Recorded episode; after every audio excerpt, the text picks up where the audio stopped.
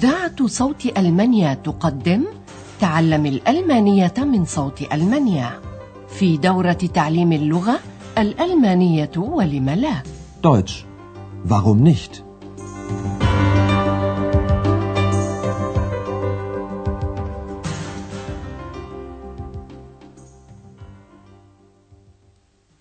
سلام عليكم أيها المستمعون الأعزاء طابت أوقاتكم وأهلا بكم مع الدرس الثامن عشر من الدورة الرابعة في سلسلة دروسنا تعليم الألمانية Deutsch nicht من صوت ألمانيا. في الدرس الماضي قام أندرياس ودكتور تيرمان بجولة في مدينة لايبزيغ. وفي كنيسة نيكولاي كان الناس وما يزالون يلتقون لإقامة صلوات السلام التي هي تقليد عريق هناك. لنستمع ثانية إلى ذلك ولنلاحظ صيغة أفعل التفضيل للصفات Ja, diese Tradition gibt es immer noch, obwohl zurzeit weniger Menschen kommen. Und diese Tradition gibt es nicht erst seit 1989, es gibt sie schon viel länger. في درس اليوم وهو بعنوان الخزف الصيني أو الذهب الأبيض بورتسولان das weiße Gold يقوم أندرياس والسيدة بيرغر بزيارة لمصانع الخزف الصيني الشهيرة في مدينة مايسن. تحدثنا السيدة بيرغر عن تلك الظروف التي مكنت أحد الكيميائيين من اكتشاف كيفية صنع هذا الخزف الصيني ويرجع ذلك إلى ما قبل ثلاثمائة عام. لنستمع إلى السيدة بيرغر وهي تحدث عن ذلك.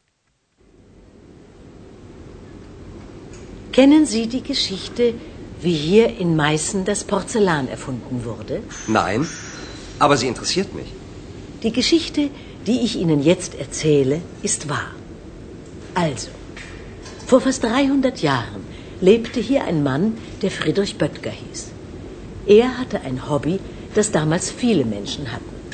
Er beschäftigte sich mit Alchemie. Und die Alchemisten hatten vor allem ein Ziel. Sie wollten Gold herstellen. Genau. Aber Friedrich Böttger behauptete, er könne das. Er behauptete, und zwar laut, er könne Gold herstellen. Und das war sein Unglück. Wieso sein Unglück? Weil nun der König von Preußen, der davon hörte, unbedingt dieses Gold haben wollte. لنستمع الآن بالتفصيل إلى الجزء الأول من هذا الحوار. يقوم أندرياس والسيدة بيرغر بجولة استطلاعية في مصنع الخزف الصيني في مدينة مايسن حيث يصنع هذا الخزف الذي اشتهر باسم المدينة منذ حوالي 300 سنة. تغتنمه السيدة بيرغر فرصة لتسأل أندرياس عما إذا كان يعرف قصة اكتشاف الخزف الصيني هنا في مدينة مايسن. Kennen Sie die Geschichte, wie hier in Meißen das Porzellan erfunden wurde? إن القصة مروية. ولذلك تؤكد السيدة بيرغر على أنها قصة حقيقية قائلة. القصة التي سأسردها الآن حقيقية. Die Geschichte, die ich Ihnen jetzt erzähle, ist wahr. تأخذ بالحديث وتقول إذا عاش هنا رجل قبل ثلاثمائة عام كان يدعى فريدريش بيتكا. Also, vor fast 300 Jahren lebte hier ein Mann, der Friedrich Böttger hieß. وتواصل السيدة بيرغر حديثها قائلة كانت عنده هواية كان يشاركه فيها كثير من الناس آنذاك Er hatte ein Hobby, das damals viele Menschen hatten. كان بيتكر يعمل في حقل الكيمياء Er beschäftigte sich mit Alchemie.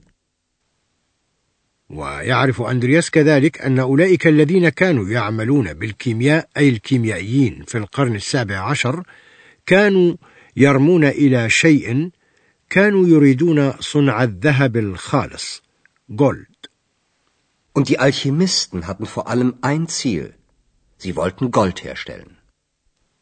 وقد لعب بيتكر هذا دورا خاصا خلال تنافس هؤلاء صانعي الذهب فهو قد ادعى تقريبا أن بإمكانه إنتاج الذهب تقول السيدة بيرغر ولكن فريدريش بوتغر زعم أن بإمكانه ذلك Aber Friedrich Böttger behauptete, er könne das. وقد أشاع بوتغر زعمه هذا أن بإمكانه إنتاج الذهب على رؤوس الأشهاد حتى علم به القاصي والداني في المقاطعة Er behauptete, und zwar laut, er könne Gold herstellen. وكان هذا الزعم المعلن من سوء حظ بوتغر Unglück Und das war sein Unglück. وكان من سوء حظ بوتغر أن سمع ملك بروسيا آنذاك بهذا الزعم ففكر فقط في منتج الذهب وبالذهب الذي ينتجه أن يجلب إليه Weil nun der König von Preußen, der davon hörte, unbedingt dieses Gold haben wollte. فتعقبه ملك بروسيا وفر بتكر إلى ولاية ساكسونيا ليكون في حماية الملك الساكسوني. ولكنه أساء التقدير. فهذا الملك كان يريد أيضا معرفة كيفية إنتاج هذا الذهب فاحتجز بتكر في برجه برج ليقوم بإجراء التجارب سنة كاملة إلا أنه لم يفلح في إنتاج الذهب بل توصل إلى معادلة إنتاج الذهب الأبيض. الخزف الصيني فسر الملك بذلك وهو الذي كان معجبا بالخزف الصيني لنستمع إلى السيدة بيرجر في ذلك Böttger bekam Angst. Er wurde verfolgt und floh nach Sachsen, um sich zu schützen. Pech. Was passierte ihm da? Der Kurfürst von Sachsen sperrte ihn in seiner Burg ein. Dort sollte Böttger Gold herstellen. Das war unmöglich. Und da sollte er wenigstens das weiße Gold finden. So nannte man damals das Porzellan. Der Kurfürst von Sachsen, der das Geschirr aus China bewunderte, wollte unbedingt wissen, wie dieses Geschirr hergestellt wurde. Ein ganzes Jahr lang war Böttger gefangen. Dann entdeckte er das Geheimnis. Im Januar 1710 meldete der Kurfürst von Sachsen für ganz Europa ein Patent an. Das Patent für die Porzellanmanufaktur. Glück im Unglück. لقد ظن بيتغر أنه بزعمه هذا سيتمكن من صنع الذهب وسيجد صدى لزعمه هذا فتعقبه ملك بروسيا وخاف وهرب إلى ساكسونيا ليحمي نفسه هناك شوتسن Böttger bekam Angst. Er wurde verfolgt und floh nach Sachsen, um sich zu schützen. Pech. إلا أنه خاب ظنه فقد احتجزه ملك ساكسونيا في برجه Der Kurfürst von Sachsen sperrte ihn in seiner Burg ein. هناك في هذا البرج عليه أن ينتج الذهب الذي لم يفلح في إنتاجه بالطبع Dort sollte Böttger Gold herstellen. Das war unmöglich. وتواصل السيدة بيرجر الحديث فتقول هناك تمكن على الأقل من اكتشاف الذهب الأبيض الذي كانوا يطلقونه على الخزف الصيني Und da sollte er wenigstens das weiße Gold finden. So nannte man damals das Porzellan. وهذا ما يمكن تعليله بوضوح لقد كان ملك ساكسونيا معجبا بالأطباق والأواني الصينية الدقيقة الصنع الآتية من الصين شينا. وما على بوتكر إلا أن يكتشف في سجنه كيفية صنعه. Der Kurfürst von Sachsen, der das Geschirr aus China bewunderte, wollte unbedingt wissen, wie dieses Geschirr hergestellt wurde. وفعلا تمكن بوتغر من اكتشاف ذلك. سنة كاملة في السجن اكتشف خلالها السر Ein ganzes Jahr lang war Böttger gefangen. Dann entdeckte er das Geheimnis. وكان ملك ساكسونيا فخورا جدا بذلك حتى أنه سجل اختراعا لأوروبا عام 1710 اكتشافا لسر صنع القاشان أو الخزف الصيني Im Januar 1710 meldete der Kurfürst von Sachsen für ganz Europa ein Patent an. Das Patent für die Porzellanmanufaktur. ويعلق إكس الذي تلفه الأسرار بشكل خاص قائلا حظ في سوء حظ Glück im Unglück. هذا التعبير غالبا ما يستعمل في ألمانيا فبوتكر كان سيء الحظ لأنه وضع في السجن وكان محظوظا أنه أثناء السجن اكتشف معادلة صنع الخزف الصيني. كما أن الملك كان محظوظا. فقد أضحى الخزف الصيني الذي يصنع في مايسن مشهورا وما زال يصنع حتى يومنا هذا. وتوفي بوتكر بعد عشر سنين من اكتشافه هذا عن عمر ناهز السابعة والثلاثين. لندع الخزف الصيني الآن وسر صنعه كي نشرح لكم بعض الجمل الجانبية ولنقل الجملة الجانبية الموصولة.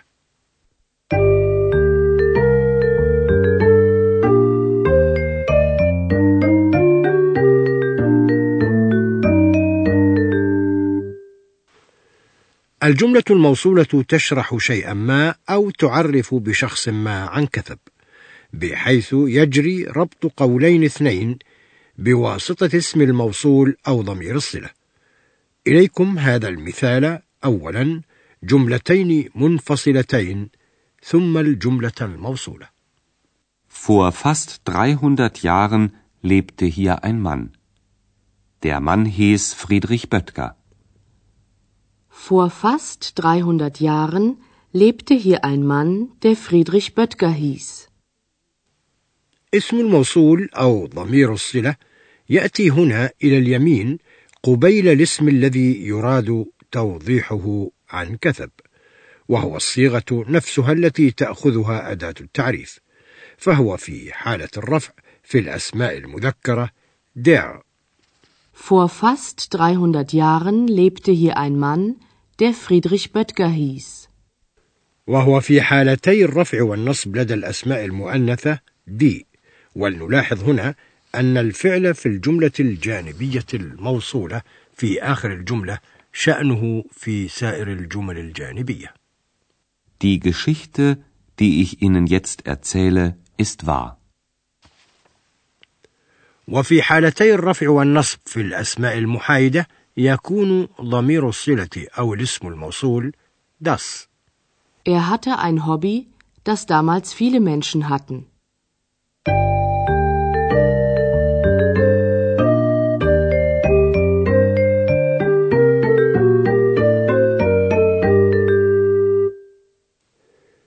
ختاما لدرس اليوم نستمع ثانية بالتفصيل إلى الحوارين الماضيين. تتحدث السيدة بيرغر عن أحد الكيميائيين الذي كان قد أعلن في زمانه أن بإمكانه أن يصنع الذهب. Kennen Sie die Geschichte, wie hier in Meißen das Porzellan erfunden wurde? Nein, aber sie interessiert mich. Die Geschichte, die ich Ihnen jetzt erzähle, ist wahr. Also, vor fast 300 Jahren lebte hier ein Mann, der Friedrich Böttger hieß. Er hatte ein Hobby, das damals viele Menschen hatten. Er beschäftigte sich mit Alchemie. Und die Alchemisten hatten vor allem ein Ziel. Sie wollten Gold herstellen. Genau. Aber Friedrich Böttger behauptete, er könne das. Er behauptete, und zwar laut, er könne Gold herstellen. Und das war sein Unglück. Wieso sein Unglück? Weil nun der König von Preußen, der davon hörte, unbedingt dieses Gold haben wollte. واعتقل بوتكر ومع أنه لم يجد الذهب إلا أنه اكتشف معادلة سر صنع القاشان أو الخزف الصيني Böttger bekam Angst. Er wurde verfolgt und floh nach Sachsen, um sich zu schützen. Pech. Was passierte ihm da? Der Kurfürst von Sachsen sperrte ihn in seiner Burg ein. Dort sollte Böttger Gold herstellen. Das war unmöglich. Und da sollte er wenigstens das weiße Gold finden. So nannte man damals das Porzellan. Der Kurfürst von Sachsen, der das Geschirr aus China bewunderte, wollte unbedingt wissen, wie dieses Geschirr hergestellt wurde. Ein ganzes Jahr lang war Böttger gefangen. dann entdeckte er das Geheimnis. Im Januar 1710 meldete der Kurfürst von Sachsen für ganz Europa ein Patent an. Das Patent für die Porzellanmanufaktur. Glück im Unglück. في هذا القدر كفاية اليوم. في الدرس القادم تستمعون إلى ريبورتاج عن ولاية زاكسن أنهالت فحتى ذلك الحين أستودعكم الله وإلى اللقاء. استمعتم إلى درس من دروس تعليم الألمانية الألمانية ولم لا Deutsch. Warum nicht? وضعه هيراد ميزه وأنتجته إذاعة صوت ألمانيا ومعهد جوته في مونيخ